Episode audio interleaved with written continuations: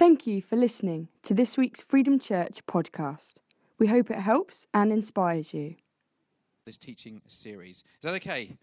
Everyone good? Ready to go? Part three. um, for me personally, I became a Christian at a very, very young age. I, I, was a small child when I said to Jesus, kneeling by my bedside, that I wanted to be his friend.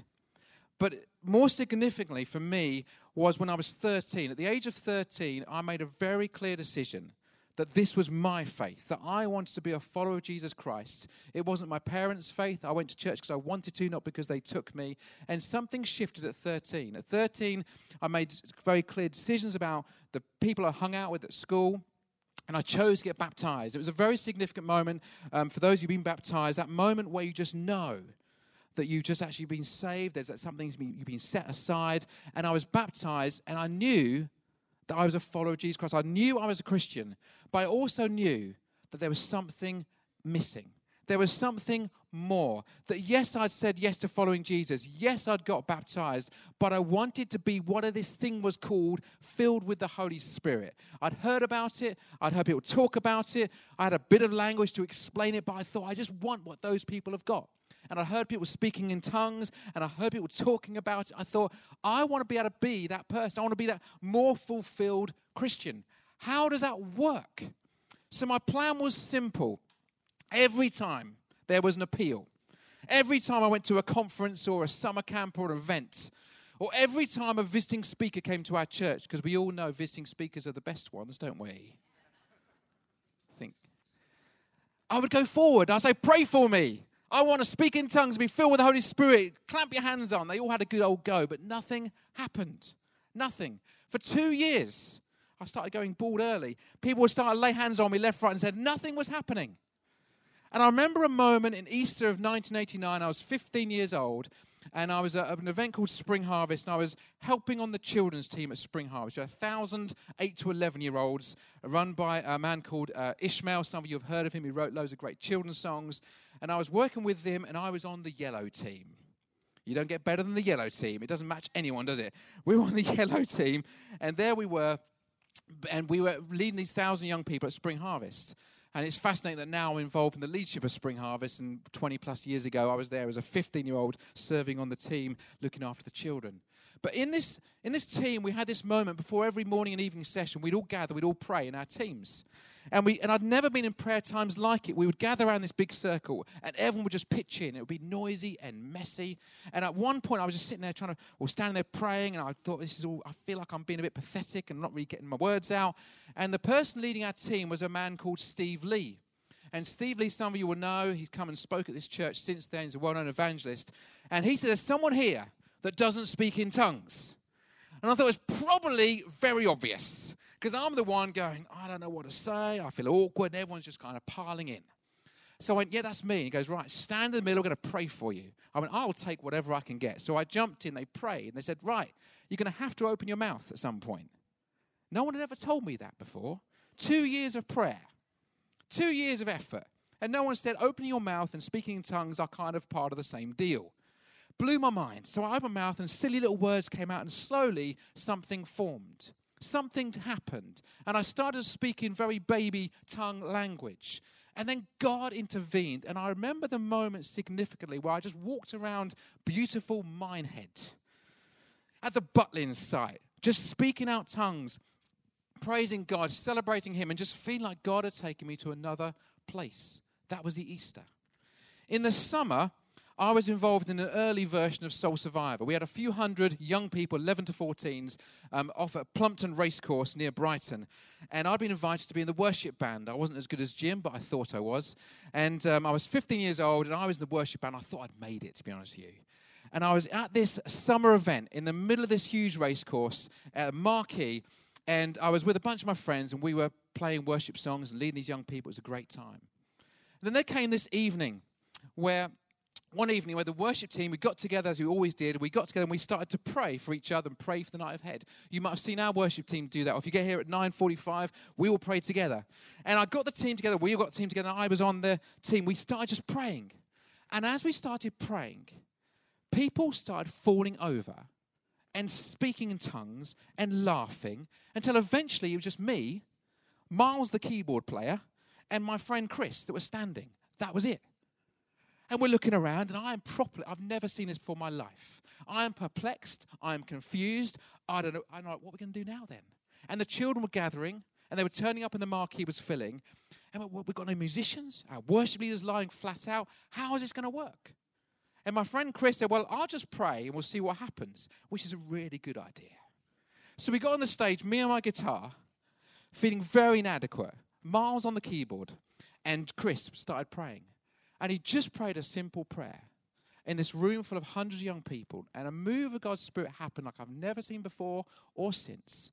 And people just fell over like in a wave. There was no build up, there was no setup, there was no kind of getting kids excited. Someone just prayed a simple prayer, and God moved by his power. I'd never seen anything like it. At 15, I was so young and naive, I thought this is great. I wasn't afraid, I thought it was brilliant. I just dived in. Everyone I prayed for fell over, and it was just like incredible. We had to carry children back to their tents because they were just out in the spirit prophesying for hours. It was amazing. And over the years, I've seen those things time and time and time again. But I always sort of wonder why do they happen at certain events at certain times? Why is it not an everyday, normal occurrence? Why don't we see God move in the normal, the mundane, in the hallway in your home, not just at the big charismatic conferences with well known speakers? What's that about? I want us to be a church that is naturally supernatural, that sees God at work all the time through everyday activities. Thank you for that one amen. Thank you. I'm going to preach to you, Adrian. Fantastic. So here we go. Let's get some Bible into this. 1 Corinthians 2. This is Paul. He wrote pretty much half the, the Bible at the back end of the Bible there in 1 Corinthians. He's writing to a new church, like a church plant in the town of Corinth. And he writes these words to them. I'm going to read the whole chapter. I'm going to do it quick so we can just save a bit of time. Here we go. It's on the screen behind me. When I first came to you, Paul says, Dear brothers and sisters, I didn't use lofty words and impressive wisdom to tell you God's secret plan. For I decided that while I was with you, I would forget everything except Jesus Christ, the one who was crucified. I came to you in weakness, timid and trembling, and my message and my preaching were very plain. Rather than using clever and persuasive speeches, I relied only on the power of the Holy Spirit. I did this so you would trust not in human wisdom, but in the power of God. Yet when I'm among mature believers, I do speak with words of wisdom, but not the kind of wisdom that belongs to this world or to the rulers of this world who are soon forgotten. No, the wisdom we speak of is the mystery of God. His plan that was previously hidden, even though he made it for our ultimate glory before the world began. But the rulers of this world have not understood it. If they had, they would not have crucified our glorious Lord. That is what the scriptures mean when they say, No eye has seen, no ear has heard, no mind has imagined what God has prepared for those who love him. But it was to us that God revealed these things by his Spirit. For his Spirit searches out everything and shows us God's deep secrets. No one can know a person's thoughts except that person's own spirit. And no one can know God's thoughts except God's own spirit. And we have received God's spirit, not the world's spirit, so we can know the wonderful things God has freely given us. When we tell you these things, we do not use words that come from human wisdom. Instead, we speak words given to us by the Spirit, using the Spirit's words to explain spiritual truths. But the people who aren't spiritual can't receive these truths from God's Spirit. It all sounds foolish to them and they can't understand it. For only those who are spiritual can understand what the Spirit means. Those who are spiritual can evaluate all things, but they themselves cannot be evaluated by others. For who can know the Lord's thoughts? Who knows enough to teach him? But we understand these things, for we have the mind of Christ. There's a load of stuff there a load of stuff there. Let's see if we can tap into some of it. Lord, I pray that as we preach your words, we bring this idea that we can be naturally supernatural followers of you. I want to pray that you would take all the strange, weird words out. You would take away all the Christian jargon. You just make us understand your spirit, who you are, and how we connect with you. Amen. I don't know if you've ever had an experience of being filled with the Spirit some of the stories I told earlier, whether that's something you've ever seen or experienced before for yourself. I don't know whether you've ever had God nudging you or giving you that sort of gut feeling of you've got to do something you've never done before, the kind of prodding that sometimes happens by the Spirit. Have you ever prayed for anyone to be healed or received prayer for healing yourself before, whether you've spoken in tongues or prophesied? Because the question I want to ask some of you today, those you would call yourselves followers of Jesus Christ, is that experience something you used to do but haven't seen happen more recently? Is that part of your history, not part of your present everyday life? I've got a question. If God can do one miracle in your life today, what would it be? Tell your neighbor now, 30 seconds. What would the miracle in your life today be? Come on. What's the one miracle you want? It's a bit like three wishes. What's the miracle you want God to do in your life? Tell the person next to you.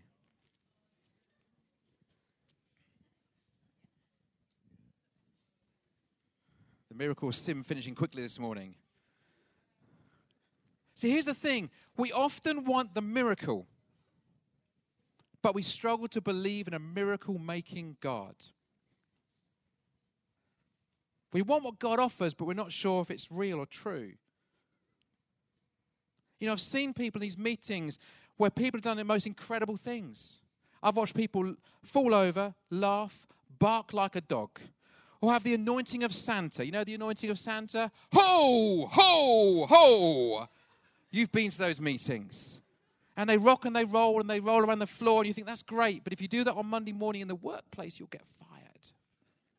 But amazingly, those same people leave the meeting on a Sunday, they go to their workplace, and you would never know. You would never know. It's like a brilliant secret. I've got a little, little pot of goodness on a weekend, and nobody knows.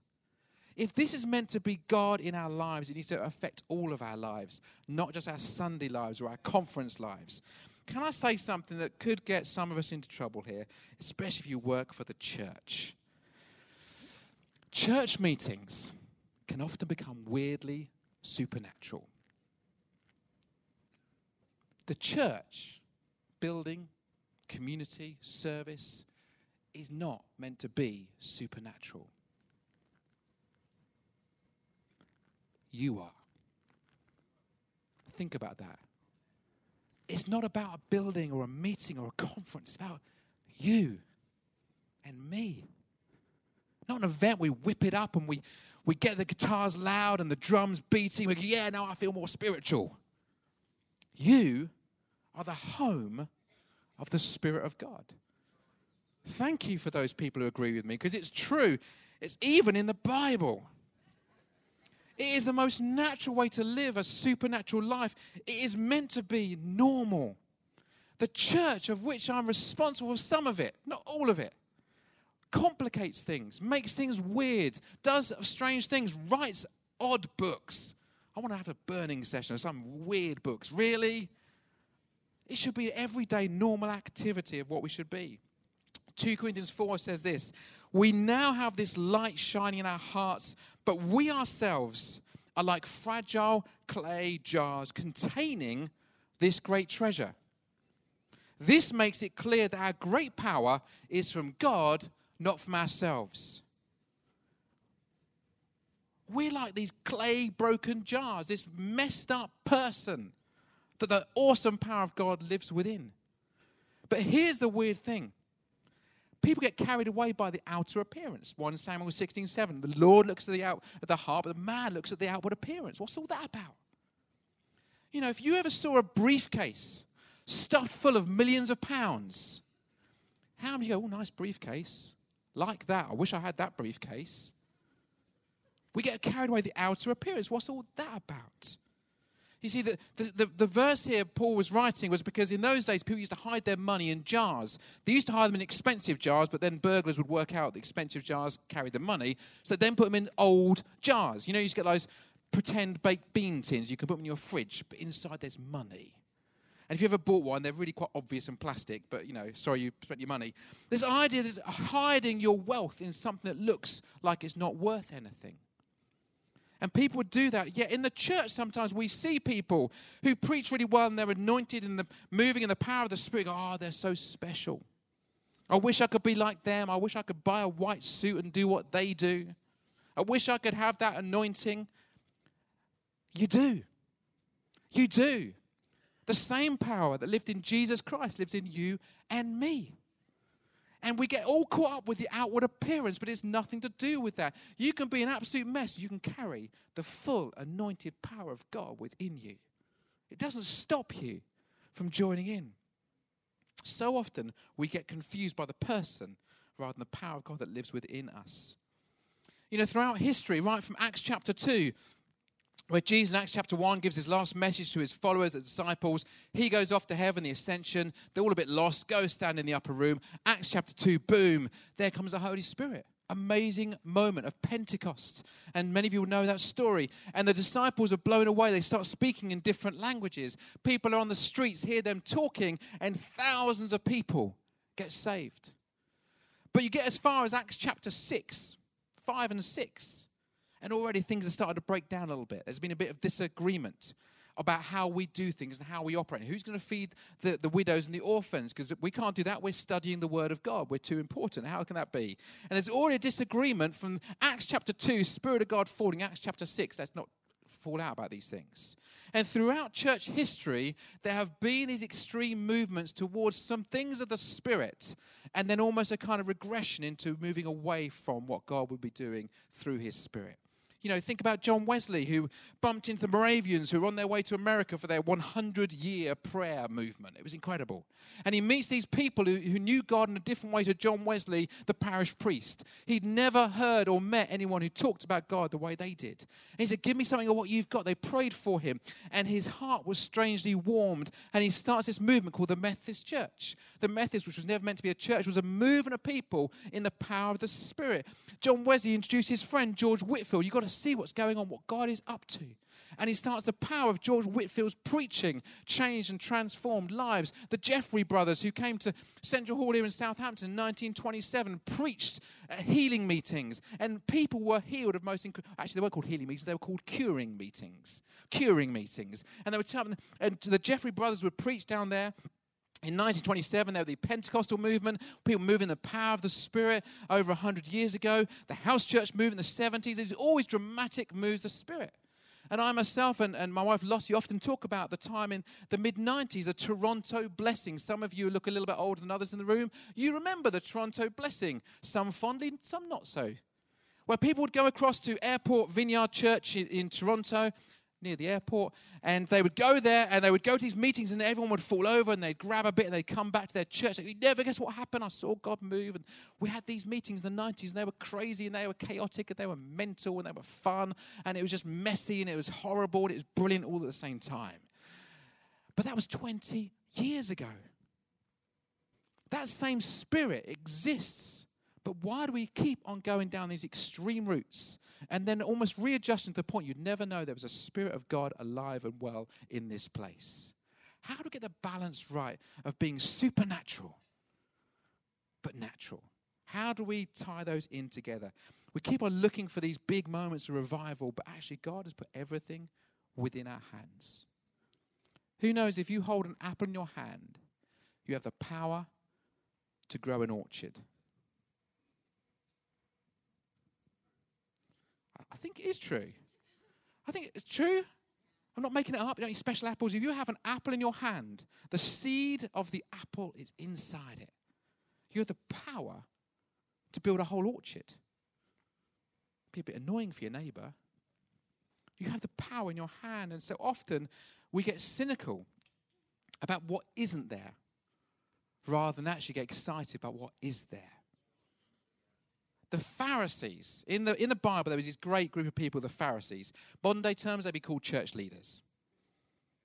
They were the Pharisees. They led the temple. They were uh, they led the different groups of people, and there were different models of them. But the Pharisees, the main ones, Jesus had a bit of a, problem with. And whenever Jesus did something, they would criticize. They were cynical. And if you look in your Bible, you'll see on time and time again, Jesus did amazing things and they were criticized. Matthew 12, there's a man with a deformed hand. Jesus prays for this man's hand. He stretches it out and he's healed. in um, John 9, a guy's blind from birth, and Jesus spits on the ground, makes some mud, puts in his eyes, the guy can see. Wow! Come on, people. This is pretty good, isn't it? If this happened at church this morning, if I'm spitting in mud and putting people's eyes, A, you'd be pretty shocked. But secondly, if they could see and they were blind before, you'd be like telling all your mates on Twitter or whatever, wouldn't you? This is amazing. What do the Pharisees say? Hmm, it's a Sabbath. I don't think that's really appropriate, Jesus. Could you have just waited 24 hours to perform the miraculous signs? What? How crazy is that when someone's deformed hand has been healed and we're worrying about what day of the week it is? What is that? Is that really the issue? Is that really the really? And we get sidetracked by the stuff that doesn't happen rather than get excited about the stuff that does happen. Cynical people always look for the problems, for the stuff that's missing, rather than the potential. That's what the Pharisees were these cynical people. They cut possibility off. Cynical people say that's not possible, it can't be done. And you tell everyone you're realists. It's not true. You're not realists, you're hurt by past experiences. I've been there. You're disappointed by something that didn't happen in the past. You think, I will protect myself and I will protect my family and I will say, no, I'm not going to go there again. That's what cynics are. Cynics are people who've been disappointed before. And we all have that potential within each one of us to complain and moan and say, well, you know, there's always a problem. There always will be. But there's also always something to celebrate. There's always good in every person I've ever met. If you're willing to dig, you will find gold in everybody. But often we dismiss people and go, that person's just like this. Really? Disappointed people become cynical very quickly. You have to get hold of the thoughts, hold them, captive, the Bible says, before we get caught up in all of that. You know, for Lottie and I, um, um, and Lottie's mum, Anne, here, we went through a, a traumatic process six years ago when we lost Lottie's brother to cancer. And those who've been through those kind of experiences know what it's like. Rich was well known. He was a church leader. He was a well known preacher. He'd written books. He traveled the world, did some great things. And the year before he died, we did everything we could. We prayed for him. I remember almost every night with our children, we'd pray for Uncle Rich. We took him to every healing meeting we could find. We had hankies sent to the post from international ministries. We had people come to his house and dance and sing, and we would have done anything. And Rich himself preached right to the very end I believe God's going to heal me. Two months before he died, he came to Central Hall. We were leading the church there, and he came and he preached a message of I believe I'm going to be healed. And he wasn't. That's our reality. And, and we had a choice to make at that point.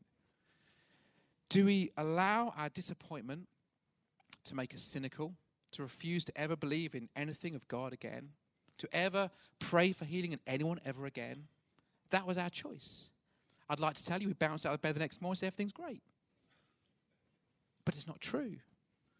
We had some times where we felt strong, and other times we felt not so. There were times I doubted, there were times I was really confident. But that was our reality, and our disappointment allows us, if we're not careful, to become cynical and miss what God is doing because we complain about the things that didn't happen. Didn't happen. Your one off experience can block you from God's plans for your life. And your one off experience can also be a gateway to God's abundance. It's the apple. What are you going to choose? But so often, churches become cynical and they've dismissed people from afar. We're not going to become like that. Rather than understand what's in people's hearts. I know it sounds quite hard. You think, oh, really? Yeah, but this is true. I can say this because I've been there. I've been that cynical person who's upset and disappointed, annoyed with others, who behave a certain way, and I think, well, no, that's not. I'm not going to do that. And I realize it's something within me that's holding things back. We need to be less like the Pharisees and more like Jesus. Alan Scott, who leads um, Causeway Coast Vineyard Church in Coleraine in Ireland. Um, amazing church. 16 years ago, there were six people in that church. There are thousands now because of what God is doing in that church. Incredible communicator um, and writer about things of the supernatural. He said this His definition of being naturally supernatural you ready, young people, with your bits of paper? Is becoming the type of person that routinely does, routinely does what Jesus did. Who feels up for that one? It's hard though, isn't it? I want to be the person that typically, routinely becomes and does what Jesus did on an everyday basis. You see, here's the thing the Spirit of God has not been hidden from us, it's been hidden for us. You know, I remember when my children were small, they would say to me, Dad, can we play hide and seek? I'd be like, right in the middle of something really important. Oh, okay. Dad, we're going to play hide and seek. Dad, I'm going to go hide under the bed, and you're going to count to 10 and find me. How does that work? And then those of you understand how this works, you count to 10. And in loud voice, you go, I'm coming up the stairs. I can't find you. And they're giggling and they are moving. The whole bed is wobbling around. Yes, you've been there. And you go, oh, I wonder if they might be in the bedroom. There's more giggling and there's laughing. And you're thinking, oh, I wonder if they're in the bed. Oh, they're not in the bed. You this massive kind of charade you play, don't you? Then eventually you find, oh, I found you. And then, oh, Dad is so great. This time can we play it again? I'll go behind the curtains, Dad. What? The Spirit of the God is not hidden from us, He's hidden for us. He wants to be found. It's a gift. God's Spirit has been given to you and I as a gift. It's not something we earn. Here's the thing if, I, if someone said to me, Sim, and I'm sure it would probably happen, Sim, I'm a bit concerned about your fashion sense. I'd like to take you shopping and buy some new shirts. Stop nodding. I can see all the nodding around here. Stop it. It's a bad example to use. But you took me shopping. You said, oh, I still want to buy you a couple of great shirts. Thank you very much. You get to till, you pay for the shirts. I pick up the bag. I go home with the shirts in my hand. I'm really pleased. Nice shirts. And I open up the bag, and there's only one shirt inside the bag. I think, oh, I've left the bag at the till. Do I go back? Or do I, oh, well? No, it was a gift. I want to be able to wear it and say to the person, thank you. So I go back to the shop and I say to the person behind the till, there was a shirt that was bought by my friend. Could I? Of course, no problem. Here it is. That's what happens when we get saved. And we say, Can I have the bag with Jesus died and resurrected? I'll have that one. The Spirit of God piece, you can leave that behind the till. We don't get that option. The two gifts come as one. You don't get to choose which part of the package you get. The gift of Jesus Christ comes with the Spirit included. It's part of the deal. How dare we, how arrogant of us, to ever suggest we can lead a Christian life without the Spirit of God included? How dare we even consider that? It's a gift. See, here's the thing when Jesus died, all right, this is a bit for all the theologians in the house. All right, in, when Jesus died in John 19, um, different versions of the Bible express it differently.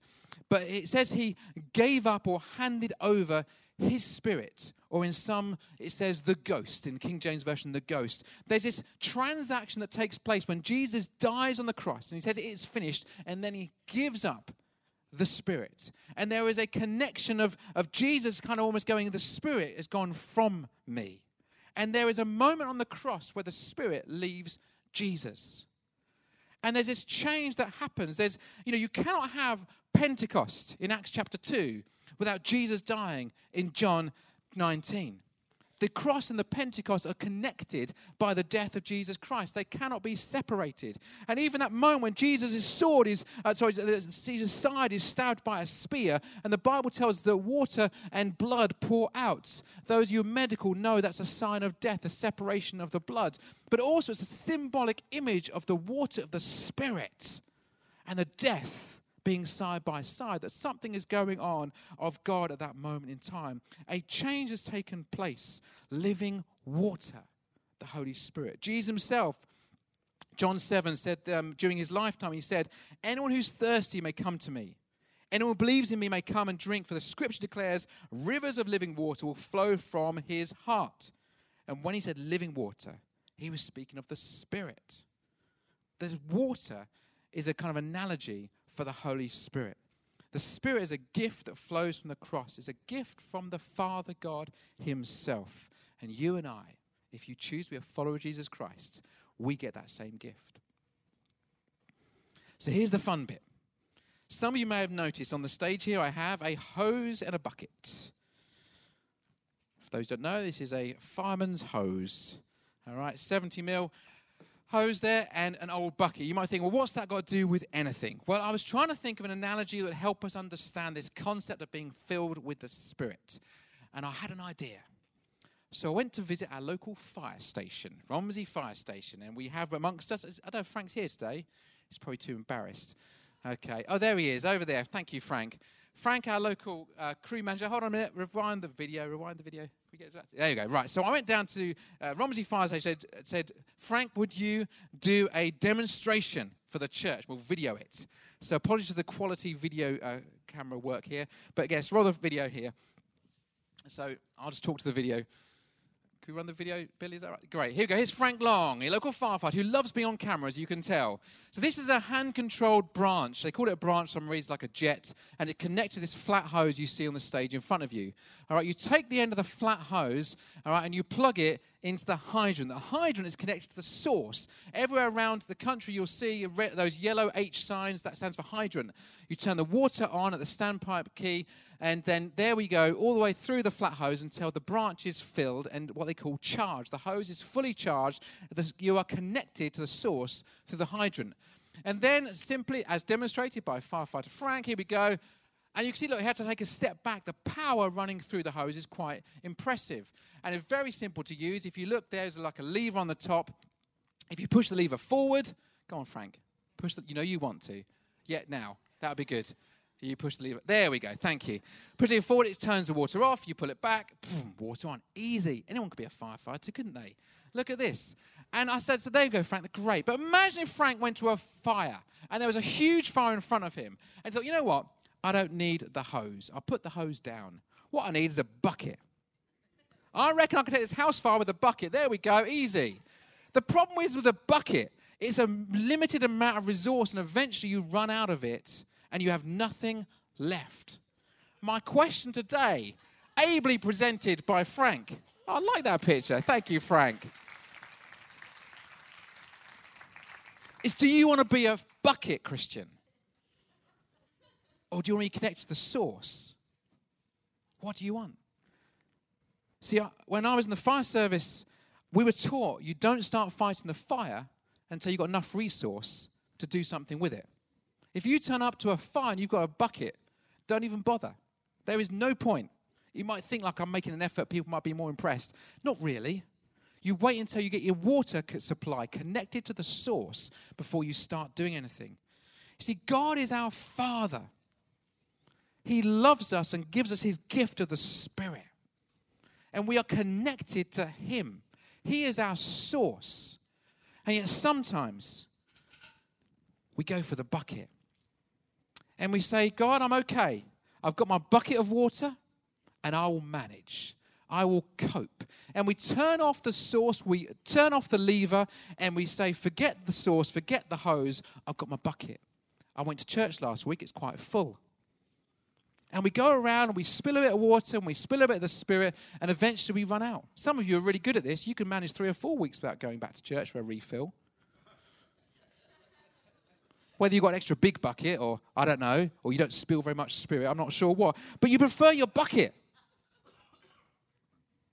But God offers us the source, a permanent supply of His Spirit into our lives. Now we choose a limited source in a bucket. Do you hear what I'm trying to say? We have this connection to God, we're His children. If you are a follower of Jesus Christ today, you can't help but be connected to His Spirit. It's part of who you are. The question whether you choose to actually turn that Spirit on and use it or whether you're going to push it away. Listen, at one level, this sounds really harsh, but bear with me because I think it's a really important thing to hear this. When we choose to turn off the Spirit, or we choose to carry a bucket, what we're actually saying is, I want to be independent. It's, it's an orphan mentality. I don't need my father. I'm okay, thanks. And I know there have been many times where I have managed on a bucket of the Spirit of God.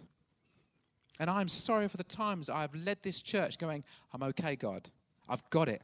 I've done church for many years. I really know how to work this thing. You leave me to it. Please stop interfering. I've got a really good bucket. But however big your bucket is, it's limited source. The hose is a permanent source to God Himself. We're His children. We can be self reliant, we can block the flow, sometimes deliberately.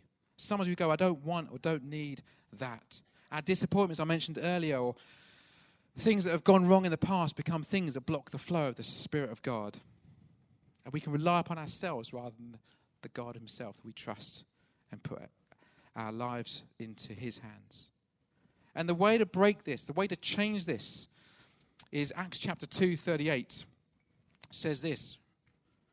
You ready, young people? Because they've all got questions they've got to answer today.